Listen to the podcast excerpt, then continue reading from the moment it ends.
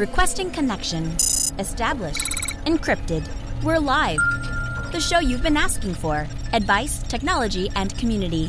Linux first, all others second. This is Ask Noah.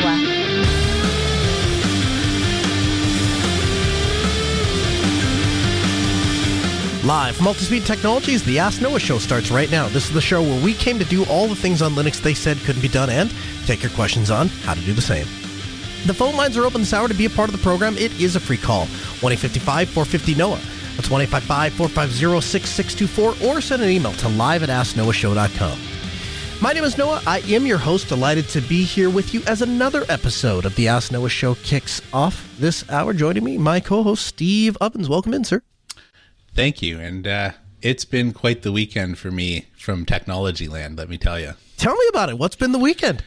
Well, I started preparing for a uh, a client presentation about doing namespaces and things like that. So Linux namespaces by hand, and um, I've been working to cross train in the app side of things. So I come from like system administration and the hardware. That tends to be where I lean. So I've started to cross train with with an app dev, and Red Hat's preferred language for me to learn is Go. So I've started to try and figure out how do I do this thing that I know fairly well in Bash, which is just, you know, it is what it is. There's a bunch of containers and commands that you can run and do this in Go. And so that's been quite the adventure of like trying to wrap your head around the way that this particular language works as well as trying to mimic a thing that you already do fairly proficiently. And so that's been quite the the interesting taxing of skill. And this is what you do on your weekend on your time well, off. you know yeah you know I'm a nerd. What can I say? you need the hobbies you have. Again, 855 450 Noah. That's 855 450 6624. The email live at asknoahshow.com. That's how you join the program. Become a part of the program. Make your voice heard. We got a number of ways for you to do that. We invite you to join us at geeklab.ninja. Tony calls from Toronto. Hey, Tony. Welcome to the Ask Noah Show. Hi, Noah. Hi, Steve. Um, I have a question so I had an incident at one of my customers recently where um, they were contacted by the police.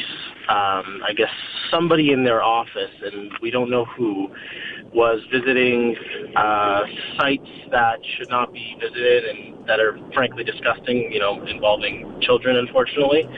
And um, I, I want to know what what do you guys recommend for a way to be able to track what people are visiting, so I can know who's who's doing like who's who's in a business environment who's using the the company internet for, um, you know, visiting not company stuff and, and bad sites. Right, exactly. I like. I, I really wish I had the, the the the info to really know exactly who it was because it, it kind of pissed me off that somebody's using the corporate internet for that. Um, any recommendations? Steve, what are your thoughts? The most common way to do this is with a pro- uh, like a transparent proxy. Um, now, you don't actually have to block anything if you don't want to. Like proxies can do lots of things. They can, I don't want to say sniff the traffic, but they basically they know who's requesting the traffic and can return it to you, and it gives you a level of auditability. They can also do blocking if you want them to. Uh, so that's one of the most common ways to do it is through software. Lots of other ways that you might do this are if you've got managed switches where they're aware of where the traffic is coming from on what ports and things like that, there should be a way for you to track it back that way. Um, and while I'm not necessarily in favor of logging, like doing audit logging on computers themselves, uh, that is another option it becomes a little that one becomes a little more tricky uh, for various reasons because there's a lot of ways to attempt to defeat the software. Uh, you're never going to be able to completely stamp this out if they, for example, if you allow unfettered access outbound, so they could turn on a VPN, they could use a web based proxy. There's lots of ways that people can get around this. What would you do, Noah? Um, so proxy is probably the best way to go. Other two ways that I've seen this done is using DNS. So they'll use a built-in DNS resolver or forwarder, and they'll override um, if there's a specific site that they don't want people to visit. They'll override that to like 127.0.0.1 or something like that. Um, I've also seen it done with firewall rules. I would I, my caveat here is I've never seen it done well with firewall rules, but I've seen it done with firewall rules that block uh, an, an, alias or a specific IP address or a, or a, a host of IP addresses. Um, again, my caveat there is that I've I've frequently seen fail because sites don't necessarily keep the same IP, and many of them are using load balancers, and so it um, not not not the best way by far. But yeah, DNS won't work though because if you're talking about any number of, of sites, you can you can block the well knowns ones like Facebook or whatever. But if you're talking about ones that are a little shifty to begin with, there's going to be multiple DNS entries pointing that way. Um, so DNS isn't really going to give you much. You could you know, you can try and en- enable audit logs that will on a DNS server, and that's a good idea. It's not necessarily going to stop them. Well, but in but this if they case, know if they know which sites they're like, so for example, they get a call or a report and saying, "Hey, we have users that are going to this site or doing this thing." That would be where we'd look back and say, "Okay, well, let's just stop you from able from being able to resolve these sites." And certainly, there's ways around all of those things, right? I mean, if you're just connecting with a VPN from the inside and getting out all of these things are likely to fail. Except that the problem that that you are that dealing with this at DNS does, um, as opposed to doing some sort of logging, is that it's very reactive. Right? You have to be yes. able to sniff backwards, and uh, DNS is whack a mole. Whereas yep. if if you are doing a proxy, um, it is still a, a bit of a whack a mole, but you have a lot more. Um, a lot more ability to do things like a regular expression as opposed to DNS where it's a lot harder to get a huge swath of various DNS without having a ton of entries. With a proxy server, you can do essentially a bunch of regular expressions that's going to grab a ton of things um, and just log them for you. So it's I'm always more in favor of the logging because with the blocking, unless you're going to block everything and re- like really restrict it, like some very large corporations, you're always going to be playing whack a mole. And I think now, uh, I think the caller can tell us though. I believe the issue was I want to find out who did this, not just to stop them.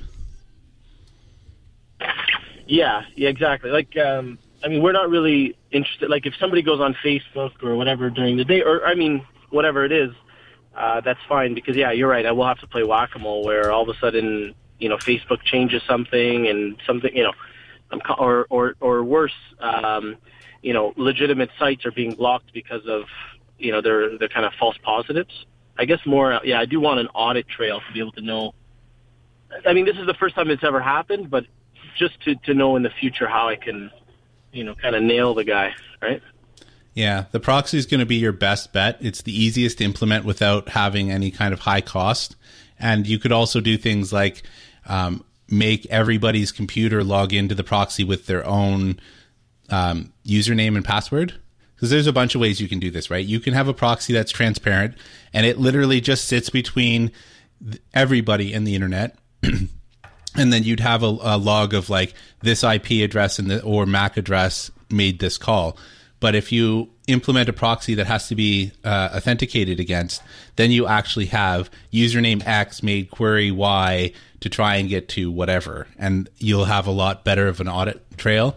It's a little more of a pain to set up, but um, that would probably be the route that I'd look at. So, so would I just then, for example, uh, block all port 80, port 443 outbound as an example, and uh, only allow it through the proxy, and I guess I, on everybody's computer, uh, configure their proxy settings to go through my proxy, right? Do you have any recommendations uh, on a pretty good proxy, or should I just kind of, I can even Google it? Uh, Squid is actually really widely deployed. I was really surprised when I started working at Red Hat to find how many of my clients actually use Squid. Of course, there are people that have like these giant uh, maintenance contracts with some big vendor, but Squid is really well used out there. Um, I would I would look at that first and see if it might suit your business policies because there's all kinds of reasons why people might not use it. Um, but I don't have any other than that. I don't have a specific proxy. What about you, Noah? Uh, lights, yeah, Squid, Squid Guard, Light Squid. Um, many of these are, uh, I think they actually are available just as packages in pfSense, if I remember right. Yep, Squid definitely is. I believe so. Yeah. Are you using pfSense? Okay. Well, uh, uh, I am. Yes, actually. Okay. Yeah, that's where I'd start, and then um, and then you can you can dig further if you need to. If you're going to put it on pfSense, make sure that you have remote logging going somewhere else so that you don't like bomb your pfSense with uh, unexpected consequences. Okay. All right. Well, thank you very much, guys. I appreciate it. Yeah, we appreciate the call. 855 450 Noah. That's 855 450 6624. The email live at asknoahshow.com. Ninja Tech in the chat room over at geeklab.ninja says that we use a product branded as Dragon's Tail. It's really just a Shorewall firewall. Transparent proxy as a particular school system. Keeping the whitelist and blacklist stuff up to date is a nightmare.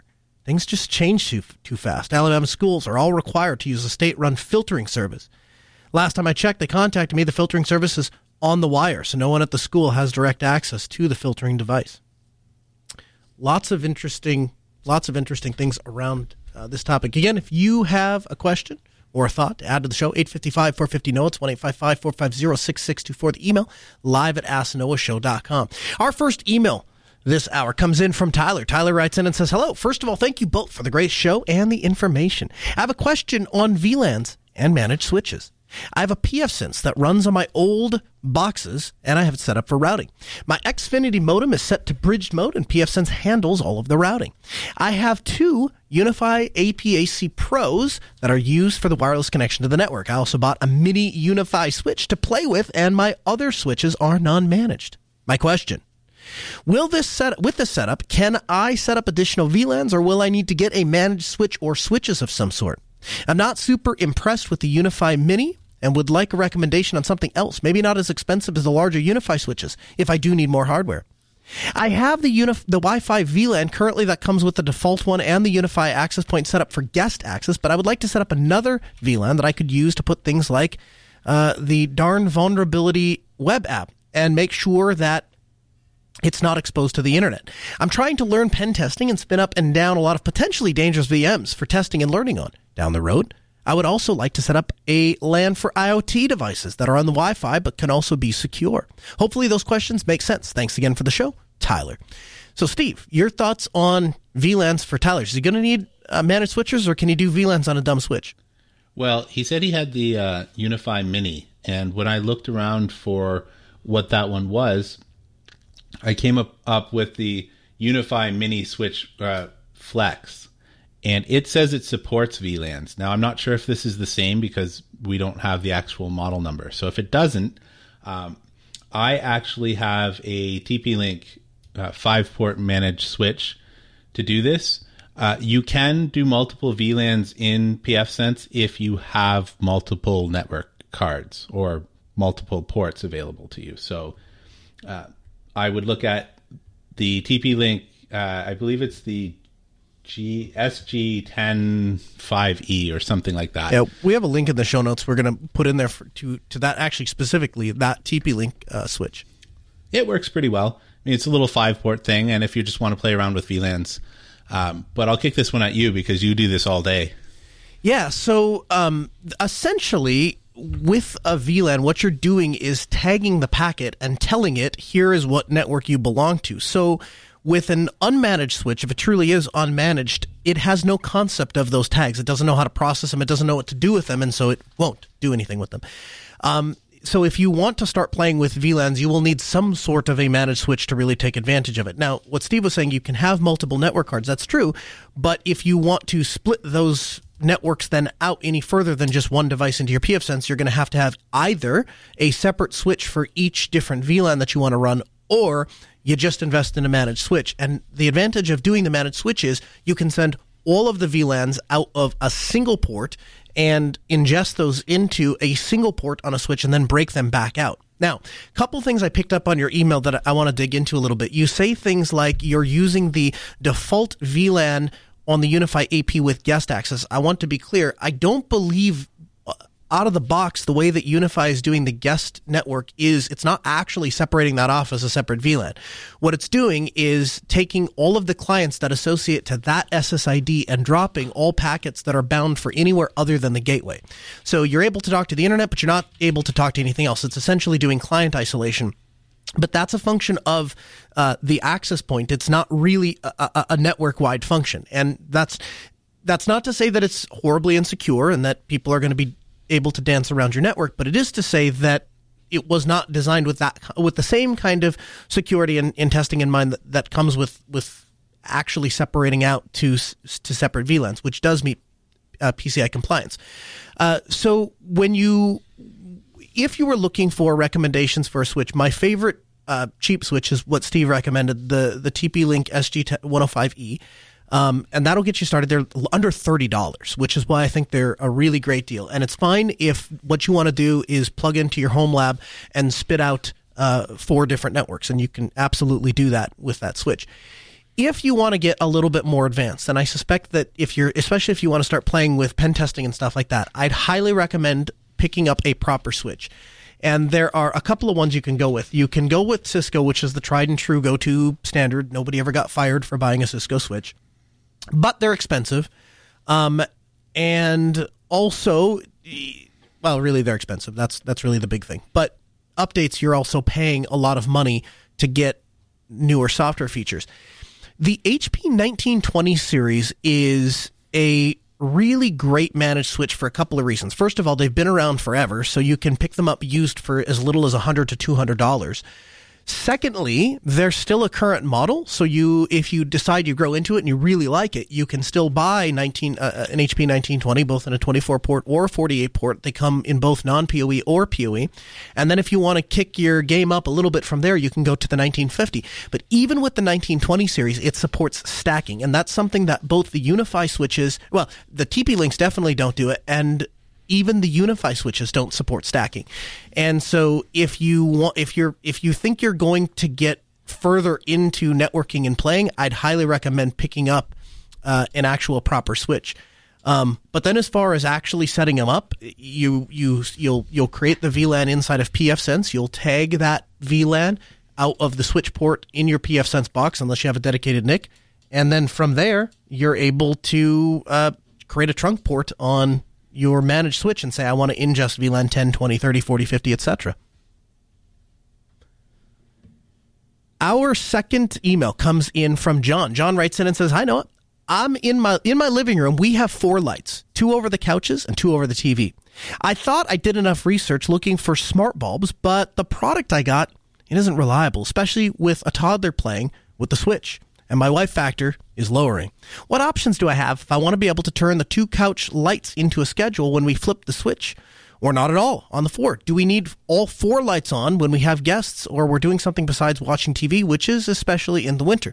My requirements are I would like to keep the switch functional and do not require an internet connection for the switch to work. Also, uh, doesn't reset the devices if a toddler tries to turn the lights on and off and keeps pushing the button longer than they need to.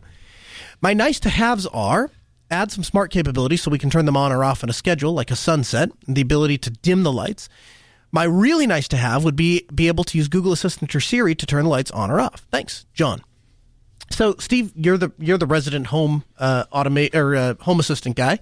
Uh, what should John do?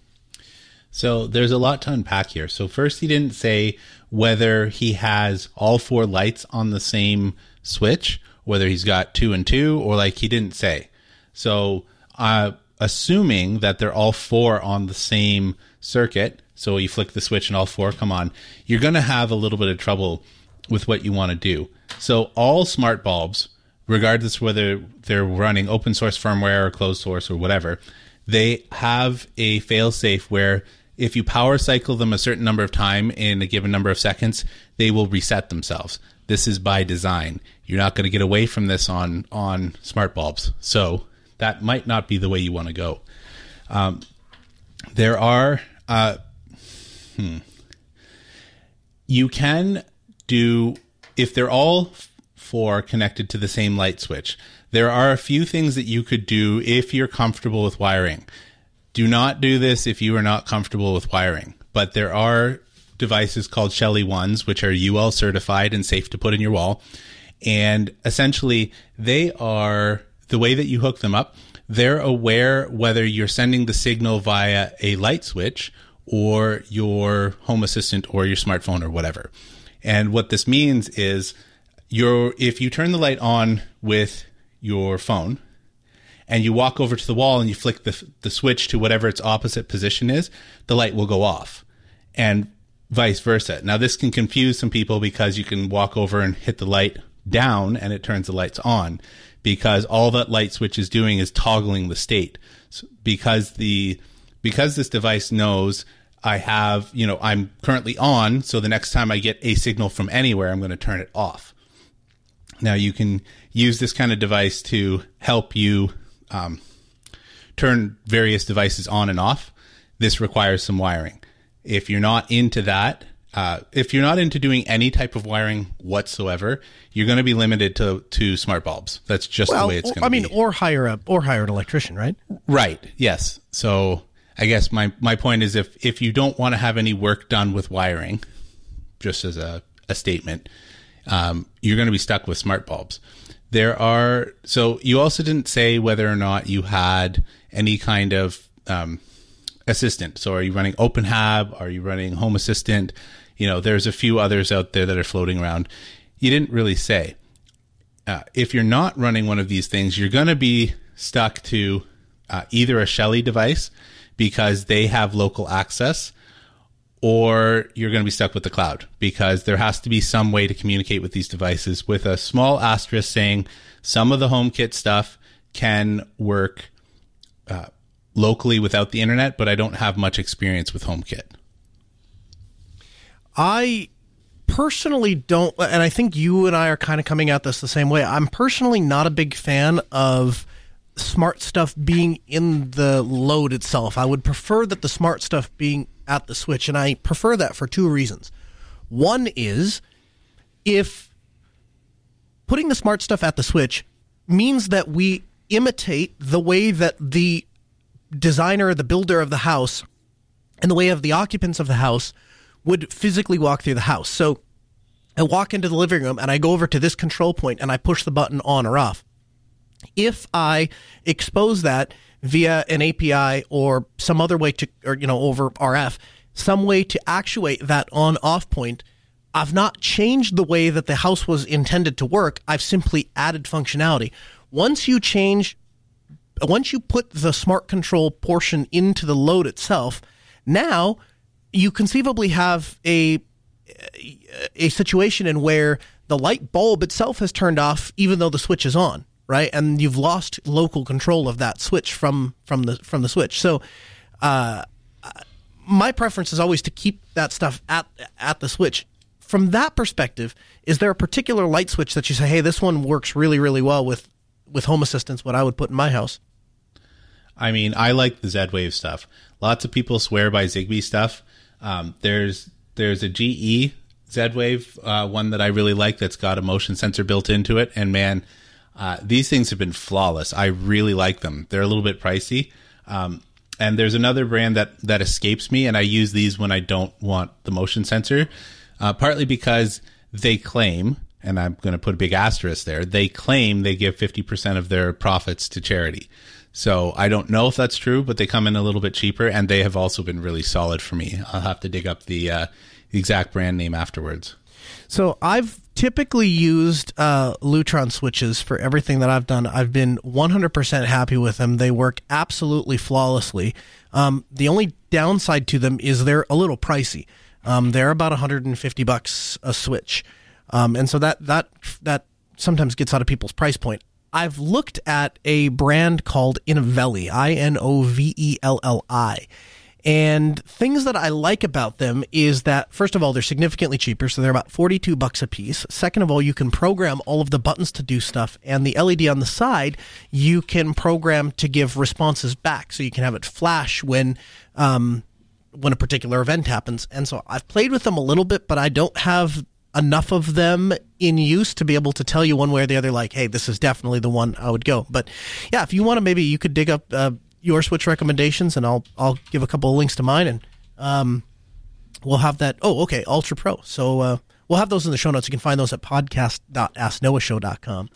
Our third email comes in from Brett. Brett writes in and says, I wanted to recommend a software pick give this developer a shout out. You guys have to check this out. It's called DerbyNet and it's for Pinewood Derbies. And he gives the link. I ran it on our pack for a Docker container and then you connect the kiosks via web, control the track timer, uh, and photos, check-ins, relay cameras, etc.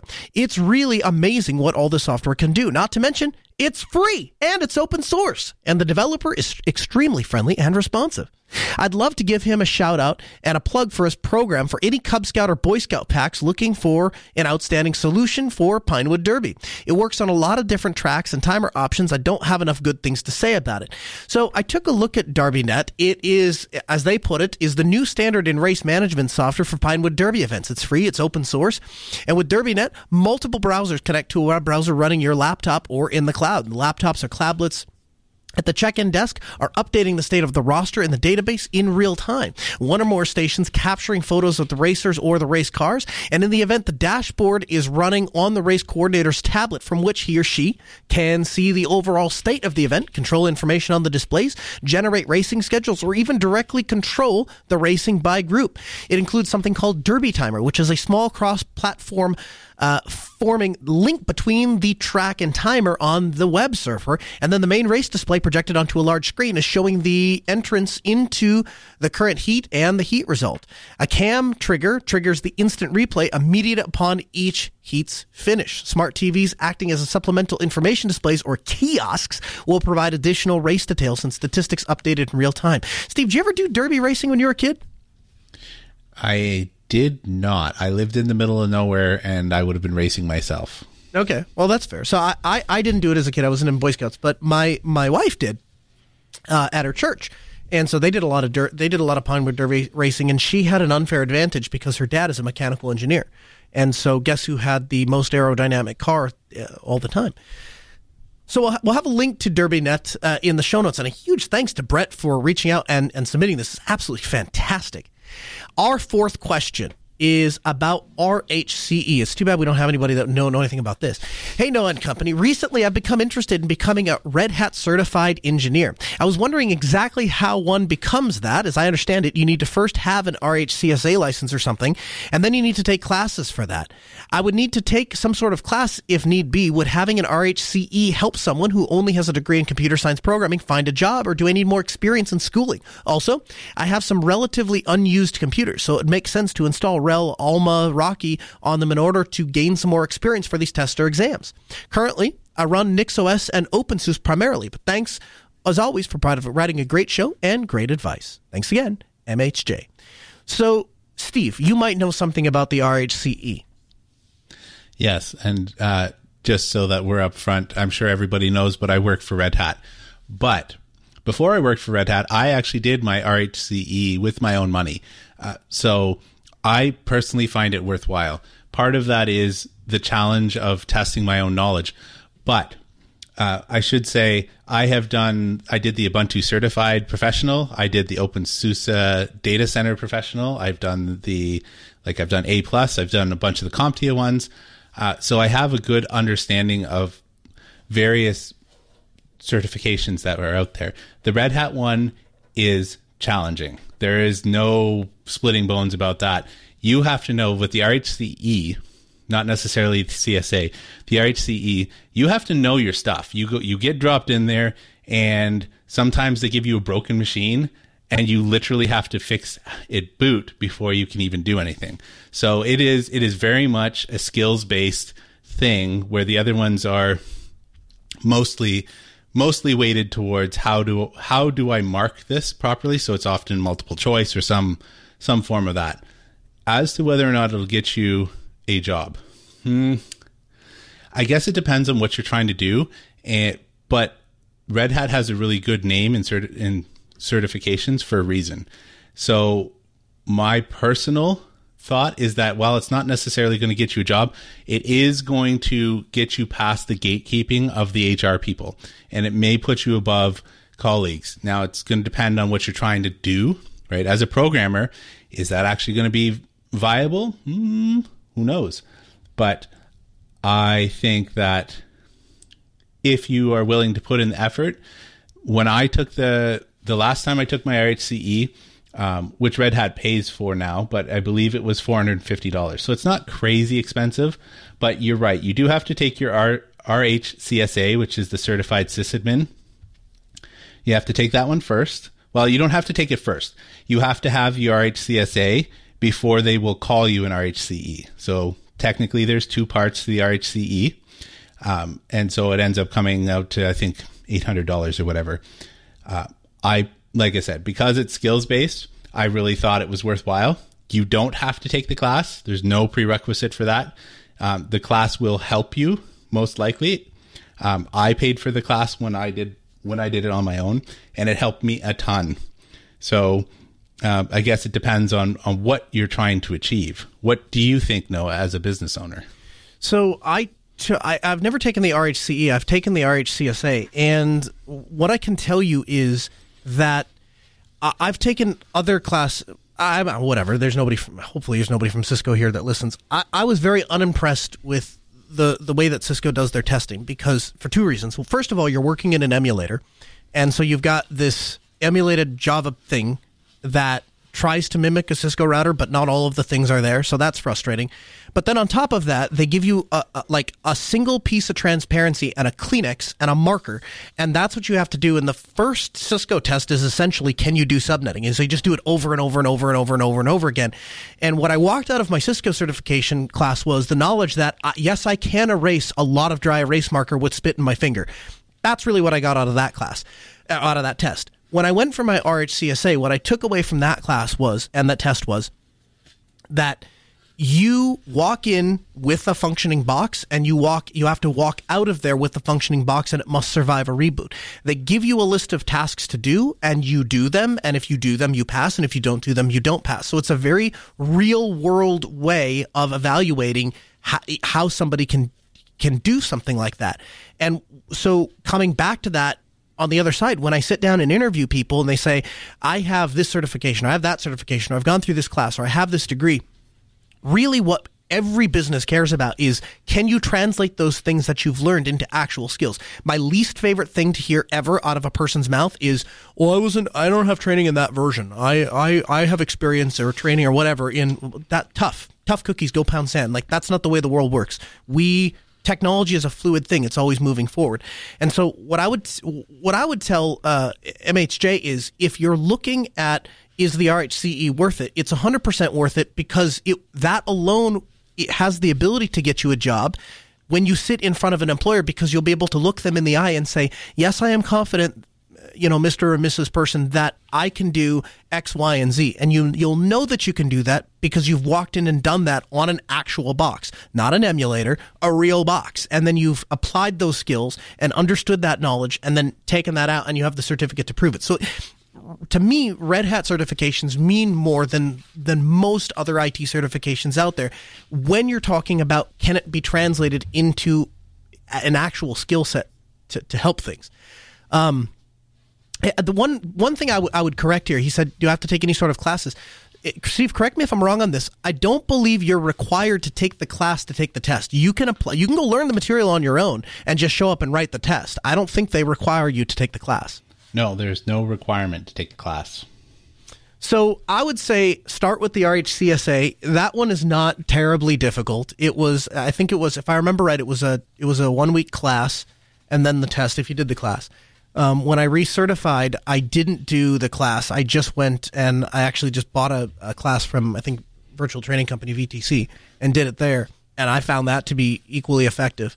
Um, the only thing I, I missed from that is the nice thing about doing the Red Hat classes is you can ask the instructor, and they will tell you or they'll find out the answer for you, and I found that to be really helpful. Although I suppose MHJ could just write back in and ask you know ask us, we'll, we'll give you the answer, and we won't charge you what Red Hat charges you to take the class. We'll do our best, right? We'll we try. are kind of bound down bound by the NDA, but a uh, little bit of, of fun story. When I was doing my Ansible certification, there uh, it's there is a facility inside of Ansible called a dynamic host file where it attempts to build a dynamic host file, which is just a list of all the servers that it's going to action against. And I had never heard of this in my life. I don't know how I missed it, but I got to the exam and I was like, I don't even know what this is. Um, so when Noah says that it's uh, very results based, I ended up digging through the man pages and realized that what it does is it will actually go through a hierarchy of directories and then it will actually try to action something in there. So I wrote a Python script and dropped it in that place and made it executable. And so as soon as it opened up to like see what the file was, it generated the dynamic host file for me because I I knew how to like I knew what I was trying to achieve. Like I knew Ansible well enough, like I know what a host file looks like. So I made a Python script that did it for me, and I passed. Uh, if I hadn't have done that, I wouldn't have like that was the very first step. And if I couldn't have done that, I would have been hosed because they they delete your like Noah said. They reboot your box, and in this case, because they were testing for the dynamic host file, they were deleting the host file on the box. So I couldn't just write a host file. I actually had to have a way to rebuild it. So um, they are very much interested in making sure that you get the the an accurate result and it really does help your creativity at least it helped mine i've there's been several times i've had to come up with some very creative things I remember sitting next to the guy sitting next to me at my RHCSA test. And so we reboot the machine and I go to get into the boot menu and I'm rapping on F12, right? And the guy next to me looks over me and says, Can you not do that? And I sorry. You know, I, like I didn't mean to be disruptive to you or anything. I just wanted to get into the boot menu. I get into the boot menu, I do the thing I'm doing and get back or whatever. 10 minutes later, I look over at the guy and he's he's he's still the machine boots up and he restarts it and he's pressing the F12 key once and missing it and then the whole machine boots up again. He's re- this is a time test, right? And I just thought I was like, maybe you want to take on my rapping on the F12 idea. Maybe it wasn't that bad of an idea to begin with. Tim in our chat room asked, Hey, we don't talk about Marlin enough, but he is our chatbot, and you can ask him a question. You message at questions and he spits those questions right in front of our face. So Tim asked, the guy with a MoCA adapter, this is from last week, that failed, he has to be sure to have any splitters along the way that are compatible and will pass the right frequencies. Also, if the cable is connected to cable TV, he may need an inline filter that will prevent his in-house MoCA signaling from propagating up the line to the cable company or the neighbors if the neighborhood infrastructure is old enough. Sunjum asks in the chat room, curious about local domain resolution. I'm setting up Avahi for uh, hostname.local on my Pi, but I'm curious about adding other services to .home in addition to .local. Steve, do you use, um, as we're going to get into here, pseudo TLDs? I do. I don't do um, Avahi. I just I make whatever. Like I have a dot lab and I have a dot local and whatever. I have a ton of ton of things that I do here locally. So pseudo TLDs are so let's start with this. So TLDs top level domain is when you purchase a domain um, it typically has a TLD associated with. So, for instance, .com or .net or .org, it's the very last thing in the URL, and then you're typically buying a domain on top of that. And of course, you can subdivide that domain into you know matrix dot top level dot domain dot com whatever that kind of thing some people will just make them up so they'll use like dot lo- well dot local's a bit different so we'll come back to that one but they'll use dot lan or dot home or something like that um, and the that can be dangerous. Dot local is reserved, and so they're never. ICANN is never going to introduce dot local, so you're probably okay there. Uh, dot home dot arpa is also explicitly reserved, so you're okay there. But in general, you shouldn't use uh, pseudo top level domains. You should use a domain that you actually own, and then you should create a subdomain in it for for private stuff. The other part of that is MDNS will will try to resolve some of that stuff. So like .local, it, it won't actually query using a regular DNS query, a regular unicast DNS query. Um, so those are all reasons not to use uh, pseudo domains like that and and have an actual proper um, domain. But um, yeah, if you're if you're looking to to run your own DNS or looking to resolve those things, um, dot local, you you're, you're again assuming you don't have a conflict with MDNS, you should be fine there. Cubicle Nate in the chat room says, I want to know where to get lower cost rack mountable storage solutions. What interface are used between them? I have a RAID 10 Btrfs array that I want to grow. So I, I, you know, it's difficult when you say, a lower cost. I'm not sure what that means because you can purchase a used server pretty inexpensively, build it out with a storage array, and then there's also there's a bazillion different ways that you can connect. You know, once you have a, a running operating system on it, you can connect storage arrays together. Um, so that could be a little difficult to beat. But best I could come up with you is a five bay one U rack mount eSATA interface, and this sells for I think three hundred ninety nine dollars. So it's about four hundred bucks. Um, and so the interconnect between that is going to be eSATA. And the nice thing about that is, regardless of what box you're using, chances are you'll be able to get an eSATA interface on it. Won't require any sp- sort of special storage backplane or anything like that.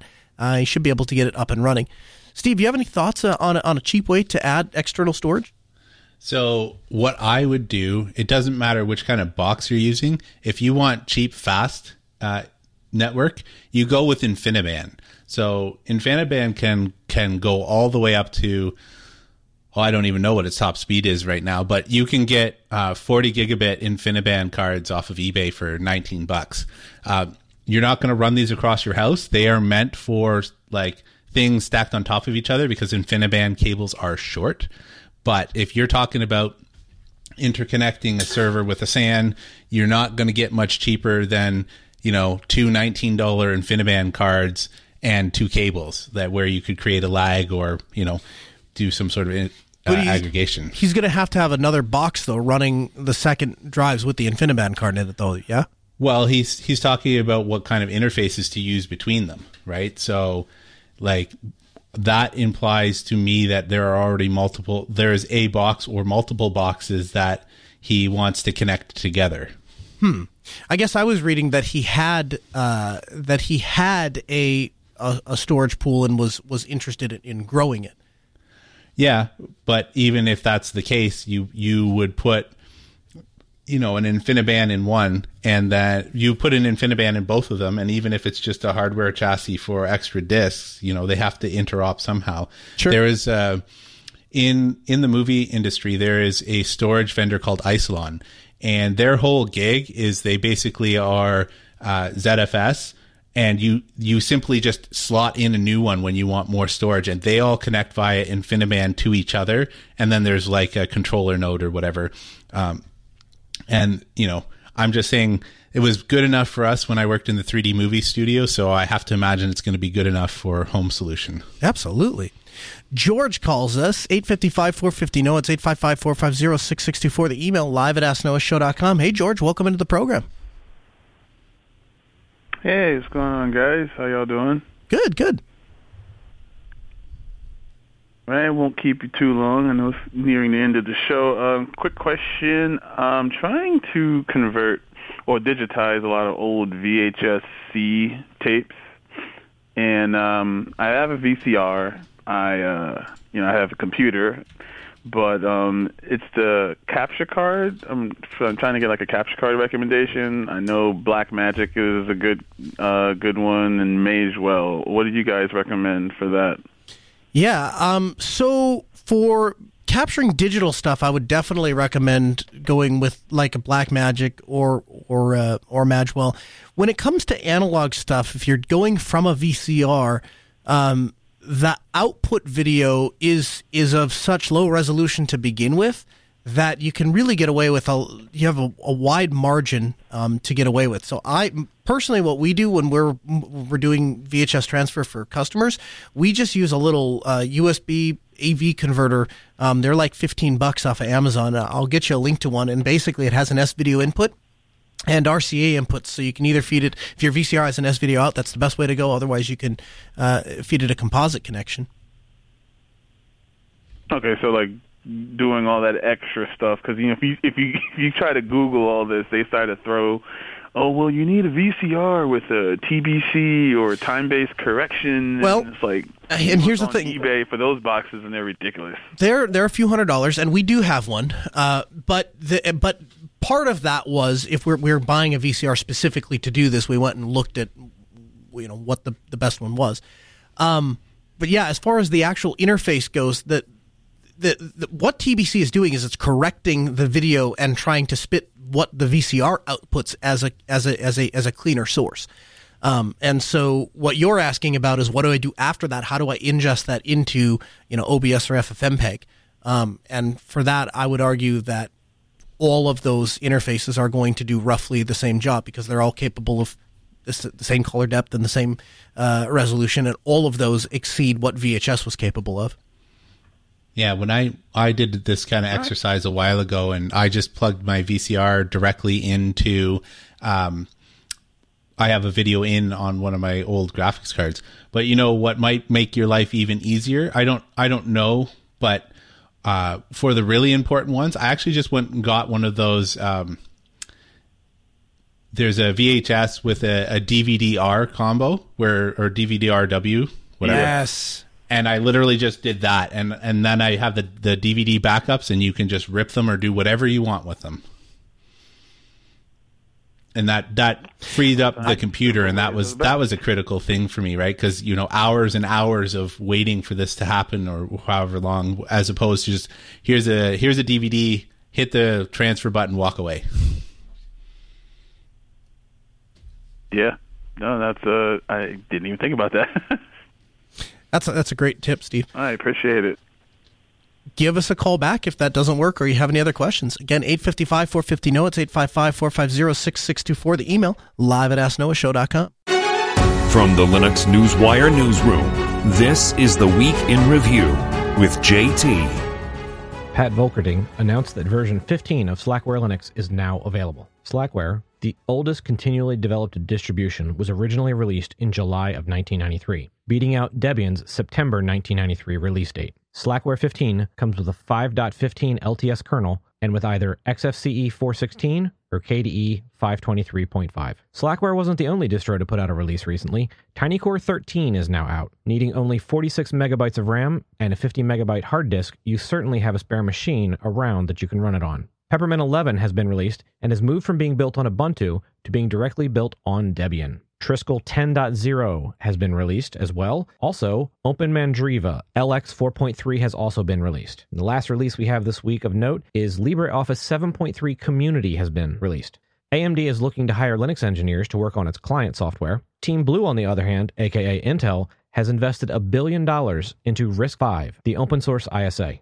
For Linux users who are fan of old games, Glide support has now been added to Mesa. In security news, the fallout from the PwnKit exploit on Linux is still ongoing. If you are running any Linux systems, take the time to verify that you have updated them to get the patches. In other patching news, Samba has put out recent updates to fix an out of bounds heap vulnerability. If you are running SMB shares, check if you need to update. And lastly, the Kubernetes tool Argo CD has a high severity path transversal flaw and needs to be patched as soon as possible. However, in good Kubernetes news, a documentary about Kubernetes has been released and was made in collaboration with Red Hat, Google, and the Cloud Native Computing Foundation. Oracle Linux is now showing up in the Windows Store as one of the options for WSL. And in a move that will surely ruffle some feathers, GitHub introduces sponsor only repositories.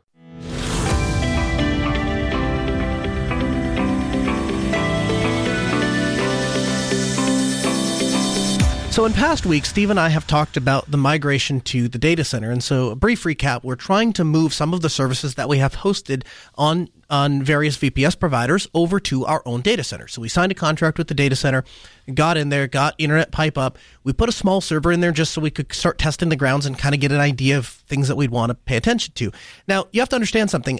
I work in, I have worked for a long time in an area where we deal with small offices and small business networks. So typically, I can see all of the endpoints if I need to. If I stand in the right place, I go put my hands on all of the endpoints. And the most complicated it typically gets for me is multi sites and connecting them via VPN. And so when we start look, when we start looking at how do we as a company move towards being able to offer services and and and and to users at scale all over the internet all of a sudden there's a bunch of other things that uh, you know need to be considered. And so i'm learning as i go along. And so i'm i'm kind of throwing myself out here a little bit because i'm going to open this up and learn on the air. Uh, so last week we started to run into some issues with our matrix instance. So we started the linux delta matrix instance really to get through self when self went remote. And i I committed to it primarily because I wanted to learn about Matrix and Element and how all of those things uh, uh, worked. And it's been a great testing ground uh, for a great many things. And I've, I've been able to wrap my head around a lot of things. It got me using Ansible and kind of playing with stuff. Uh, and at this point, it powers a tremendous amount of Altispeed and Ask Noah show. So when you when you watch the YouTube stream, you're watching the the the Matrix chat that's hosted on our server. When you participate in our guest chat, that's a instance that is custom written for us that runs on the Ask Noah website. And all of this is done open source, open code. Everything is available either from other people that have written the code, or if we've done the development, it's available from us at Altispeed on our GitLab page. But we went thought that, hey, we're running out of space on the server, and so we need to do something else. And the DigitalOcean bill was essentially doubling every few months. And so we thought, well, we better do something differently. And I had thought there was maybe a thousand users that were on that server. We got to looking at it. There are 12,000 users that are running on the Linux Delta Matrix instance. 12,000 users. And we don't have any, we have un, unlimited retention. So we're keeping every photo and video, storing, I shouldn't say keeping because we don't have access to it, it's encrypted, but storing all of that stuff essentially indefinitely. So we started the migration process last week. We thought we'll move it into the data center and see if we can host that ourselves. Um, we've done some small stuff. Did the data migration. That took four days, so it was way longer than we thought. We were thinking it would take an afternoon or maybe a night, and ended up taking four days. And the good part of the story is that Ansible made it super easy to just redeploy the entire server. Watching that occur really nailed home for me the idea that containers are really more like the Tupperware disposable containers and not so much like the permanent storage containers. All that we really moved was the data, everything else was built from scratch. The downside was once we tried to spin everything up, Postgres nailed our disks, nailed them to the point that we just couldn't, nobody could log in. Um, and so after uh, after what was a really great, fantastic community night last Thursday, eventually what we landed on was we cannot run Postgres and well, let me rephrase we can't we can run Postgres and Synapse on the same box when it's running on DigitalOcean and we have access to their enterprise grade SSDs and all of that. When you try to move it over to your own box, Postgres really needs its own disk array and preferably it's not containerized and preferably it's not virtualized. Although Steve, I want to pick your brain about that. Um, so we looked into using SSDs, but I'm told that if we put SSDs in there and try to run Postgres on it, it'll work and it'll be fast, and then we'll burn through SSDs like nobody's business. So for the time being, we move back to DigitalOcean, and now we've learned a little bit more about the proper process for migrating Synapse, and so we are able to do that, do that in just a few hours. Uh, so took fraction of the time, got it back up. So my plan, Steve, and I want to run this by you. Um, my plan is to buy four 10K SAS drives, have a dedicated Postgres box, and then Synapse will run on a VM inside of a with, with Ansible deploy, so inside of a container, uh, and the, the the virtual host will all have SSDs. How? What do you think? Is that? Do you think that will get us there, or or am I still missing something? Well, so the first thing that you missed in this whole situation, remember how I said you need to take a baseline mm-hmm. uh, when we talked about this before? Do you have any idea how many IOPS you're generating? No idea. Then how can you possibly try to migrate this? Ah. So I have to. Because because you could say, oh, it'll run fine on SSDs, but commercial SSDs might not be able to handle the IOPS that that you require. Just the same thing as your SAS drives. Like you need to you need to take a look at what you're currently running. Like there's there's a bunch of things that can help you here. So you could look to shift um, Postgres into RAM or primarily into RAM, and it's going to take a lot of that load off the disk, and then you'll have to flush it to to um, to disk every once in a while. You could some of the other things that impact your performance potentially this gets down in the weeds a little bit, but there's something called NUMA, which has to do with the way that CPU ac- accesses memory. And in if that is configured properly, you will see a big benefit because what can happen is you can, in some situations, you can actually have it where um, the CPU needs to normally access the RAM directly, but there's the North Bridge that gets involved in this communication. So if you've got two CPUs in your box, right? Mm-hmm and you've got a north bridge, but you have a, all of your RAM sitting on one side of the CPU or, or the other, and you haven't configured it for uh, equal read access across the CPUs. So let's say the RAM is on CPU one, just for for sake, right? CPU one can have direct access to the RAM, and the way that that works is it just talks directly to the RAM because it's got a channel. CPU two, what it has to do is it goes through the North Bridge. The north bridge sends it to CPU one, then CPU one sends it to the RAM, then back to CPU one, back through the north bridge, and then back up to CPU two, and that can cause massive, massive bottleneck. Um, so it depends on how much you want to architect this, but it all starts with what are my IOPS? What kind of IOPS can I reasonably perform? And then you look at what kind of optimizations can I do? Do I run it in RAM? Do I look at making sure that my RAM is, is placed physically well on the server? Because if you do that wrong, like I said, you can cause yourself all kinds of trouble. Mm. So, um, is gener- is generation of server important? Is it important to have like a latest generation server, latest generation CPU, or is it more about understanding what the requirements are and then just uh, implementing those? You need to know where you're bottlenecking, right? Do you know for sure that you're bottlenecking on IOPS? Do you know like because so I'll give you a real a really easy one. Uh, on a Generation 8 HP ProLiant, uh, the OpenShift software that I run will eat about 40% of the CPU just sitting idle. Mm. Whereas if I put this on my Ryzen thing, it blips along at like 5 to 7%. Okay. And and so I might perceive that I have a, a, like a disk access problem, but it actually is that that I have too many interrupts on my CPU because of the amount of time that it's spending just doing nothing.